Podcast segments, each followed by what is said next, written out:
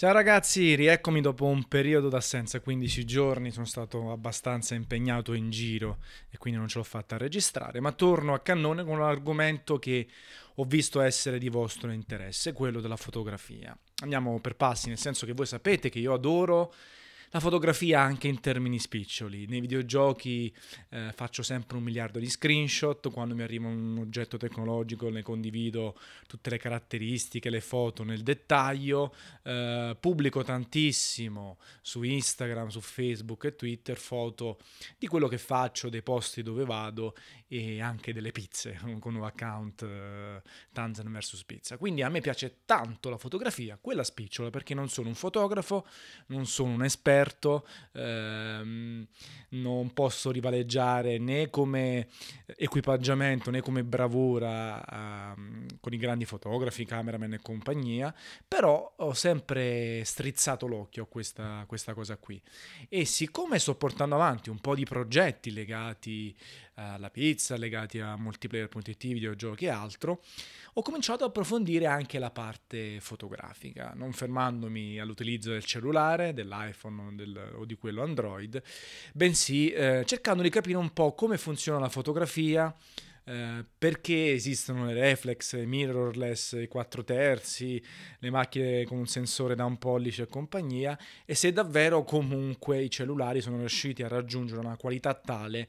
che mm, quasi eh, rende inutili per il 95% della popolazione mondiale macchine fotografiche più complesse. Allora, subito un disclaimer. Eh, io sono tra quelli che eh, reputa come macchina fotografica migliore quella che porti sempre con te. È una cosa che non ho inventato io, ma una cosa che sposo alla perfezione. Alla fine non ha senso avere una super macchina fotografica da 3.000 euro se poi ogni volta che uscite dovete andare in giro non ve la portate dietro perché è troppo pesante, troppo ingombrante e quindi alla fine non ne sfruttate le caratteristiche perdendo la cattura del momento, la registrazione del video. Quindi di conseguenza è chiaro che invece se avete un cellulare che fa effettivamente foto più brutte, eh, soprattutto in condizioni di scarsa lumino- luminosità, eh, però ve lo portate sempre in giro, allora diventa di fatto la fotocamera migliore per voi che la utilizzate. E questo mantra rimane, questa, questa, definizione rimane assolutamente perché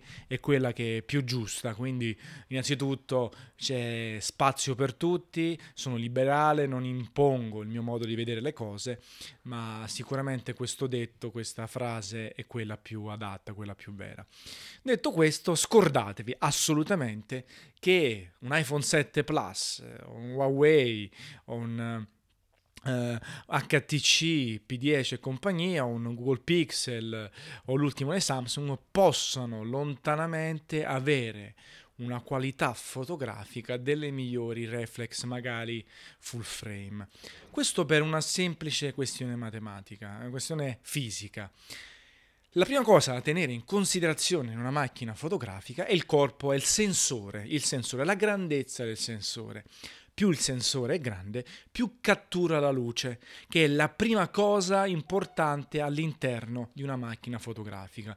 La capacità di immagazzinare luce processarla senza artefatti e quindi mostrarla poi sullo schermo, mostrarla uh, su uno schermo digitale, stampare l'immagine catturata. Di conseguenza, per quanto sono avanzati questi sensori dei cellulari,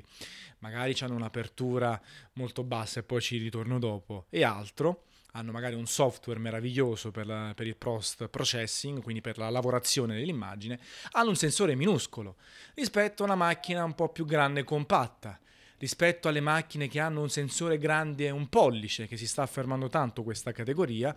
fino a quelle 4 terzi e quelle cosiddette full frame, eh, che hanno il sensore più grande e hanno la qualità superiore. È ovvio che per un uso web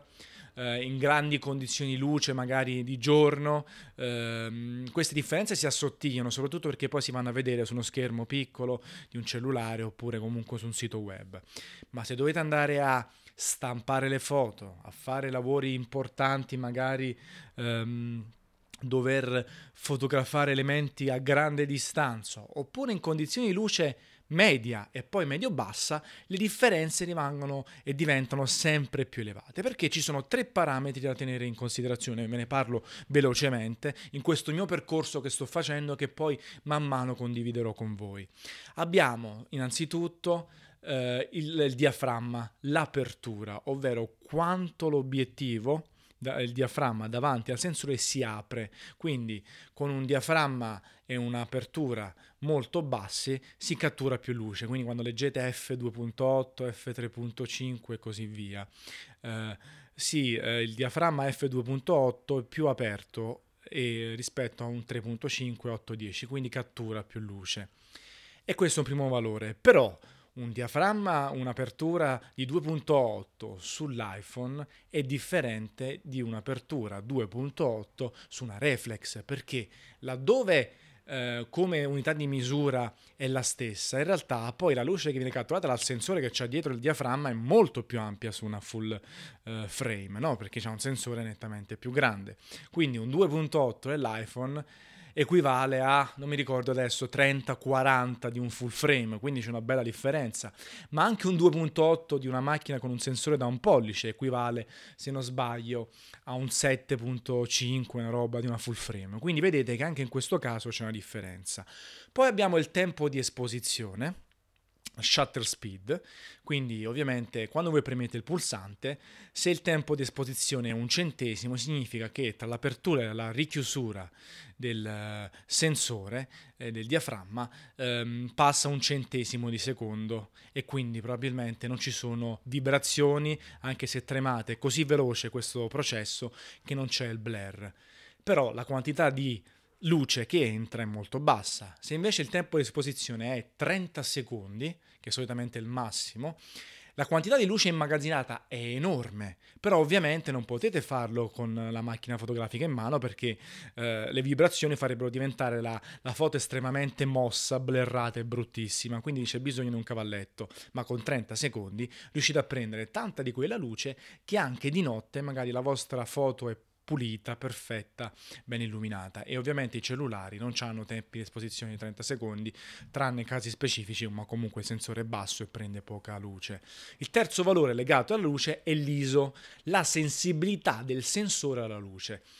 Più l'ISO è bassa, più l'immagine è pulita. Più l'ISO è alta, più l'immagine è sporca, potrebbe introdurre rumore, no? quell'effetto granulatura, però ovviamente essendo più sensibile alla luce, se la luce è bassa, l'ISO la aumentate e quindi prendete più luce a scapito di una pulizia. Quindi man mano che comprate una macchina fotografica più buona, più, più, forte, con una lente migliore, perché poi dopo arrivano le lenti, soprattutto per le macchine che possono avere le lenti intercambiabili. Però questa combinazione tra sensore e lenti vi permette magari di aumentare l'ISO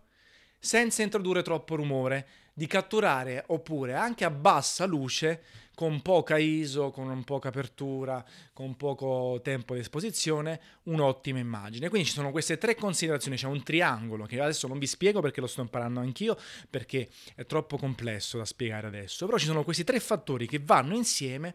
per ottenere l'immagine perfetta, quella luminosa, quella però pulita, eh, quella che non è mossa, quella che può essere anche lavorata successivamente se catturate RAW, perché il JPEG aggiunge una compressione e dati, alcuni dati dell'immagine vengono tagliati, con RAW no, e quindi con programmi di post processing, Lightroom, DxO, Optics Pro, eh, Capture One e compagnia, potete comunque lavorarla meglio e quindi ottenere risultati anche se è sovraesposta o eh, sottoesposta. Però tutte queste combinazioni vi servono per migliorare la vostra fotografia, per arrivare a un nuovo livello, per stamparle, per fare foto anche con bassa luminosità, quando invece i cellulari non possono. Ovviamente sono tante informazioni che vi ho detto, molto farraginose, ma state tranquilli. Partite da questo concetto e se volete fare il salto della quaglia, non mi dirigete su macchine che hanno per forza il 4K, il touchscreen, il wifi, l'NFC. Cominciate a comprare macchine con buoni sensori, quindi una 4 terzi, una reflex anche un po' vecchiotta di 5-6 anni fa, eh, oppure una macchina con almeno un sensore da un pollice per vedere delle grandi differenze quando scattate le foto rispetto al vostro cellulare. Cominciate a impratichirvi poi con i eh, programmi appunto di modifica. Lo stesso Apple Photos comunque permette di lavorare RAW o Google Photos poi potete provare i 30 giorni di eh, DxO Optics oppure i 15 giorni o gli 11 se non sbaglio di Lightroom e capire come lavorando su immagini catturate non in JPEG ma in RAW è veramente possibile recuperare delle foto o avere dei risultati meravigliosi. A quel punto cominciate a studiare e potete pensare dopo un anno, due anni, sei mesi di comprare una macchina da 800, 1000 euro, 2000 euro e notare con delle lenti buone che poi magari sono lenti che hanno zoom ottico anche molto elevato, 200, 400, 600 mm, vedere come potete fare anche a distanza di centinaia di metri foto meravigliose, video meravigliosi, con, magari con anche uno stabilizzatore ottico e quindi veramente innamorarvi di questo aspetto, non soltanto perché dovete diventare fotografi, ma anche perché do, magari avete bisogno dopo tanti anni di foto, come ho fatto io, di avere uno step successivo, oppure lavorate per un blog e volete fare foto migliori, soprattutto quando dovete fare interni, eh, quando dovete fare foto notturne e quindi utilizzare magari un cavalletto. Chiudo dicendo che io ho acquistato una, um, con un bel po' di promozioni sotto i 430 euro una Panasonic FZ1000, un pollice col sensore. Qualche anno fa era il top del top eh, insieme alle Sony per quanto riguarda questa categoria. Fa i video in 4K masticazzi, ha un LCD che comunque non è touchscreen ma si gira, è articolato come si suol dire, e fa delle foto se utilizzata bene, se si cattura in RAW, nettamente superiori anche all'iPhone 7 Plus, soprattutto ovviamente in condizioni di luminosità a partire da media fino a medio-bassa. Quindi ho comprato quella, ma voi potete tranquillamente trovare qualcosina anche a 300 euro, 400 euro, ci sono diverse macchine Nikon, Canon, Panasonic, eh, Sony, eh, assolutamente in grado di farvi cominciare a innamorare di questo aspetto. E l'ultimo consiglio che vi do, c'è uno youtuber che si chiama Fro Knows Photo, che non urla, è bravo, non è un super tecnico, non è super bravissimo nel fare le foto, ma fa miliardi di video gratuiti dove vi spiega a spizzichi e bocconi i fondamentali della fotografia. E poi c'è un corso che costa 70 dollari di 3 ore che vi spiega tutte le qualità delle macchine reflex, mirrorless e compagnia per andare oltre i settaggi automatici, che sono quelli che poi sono propri solitamente dei cellulari. Ve lo consiglio, ve lo metto nelle note di questa puntata, che tra le altre cose è durata oltre 12 minuti. E con voi nel corso delle settimane, dei mesi, quando mi arriva la fotocamera, quando comincio a utilizzarla in maniera sensata, condividerò con voi anch'io dei piccoli uh, tips and tricks uh, migliori, più approfonditi di questo argomento, perché comunque è molto interessante e condividerò con voi questo mio miglioramento in termini fotografici e anche quando magari partirà il mio progetto legato al cibo insieme a Dissapore. Quindi mi fermo qui, spero che abbiate apprezzato questa, questo podcast anche un po' più lungo del solito solito, mi invito come al solito anche a lasciare un commento, a iscrivervi su iTunes, magari a mettere 5 stelle per far crescere il podcast e noi ci vediamo con una bella capata in bocca al prossimo podcast che arriverà molto presto. Ciao ragazzi!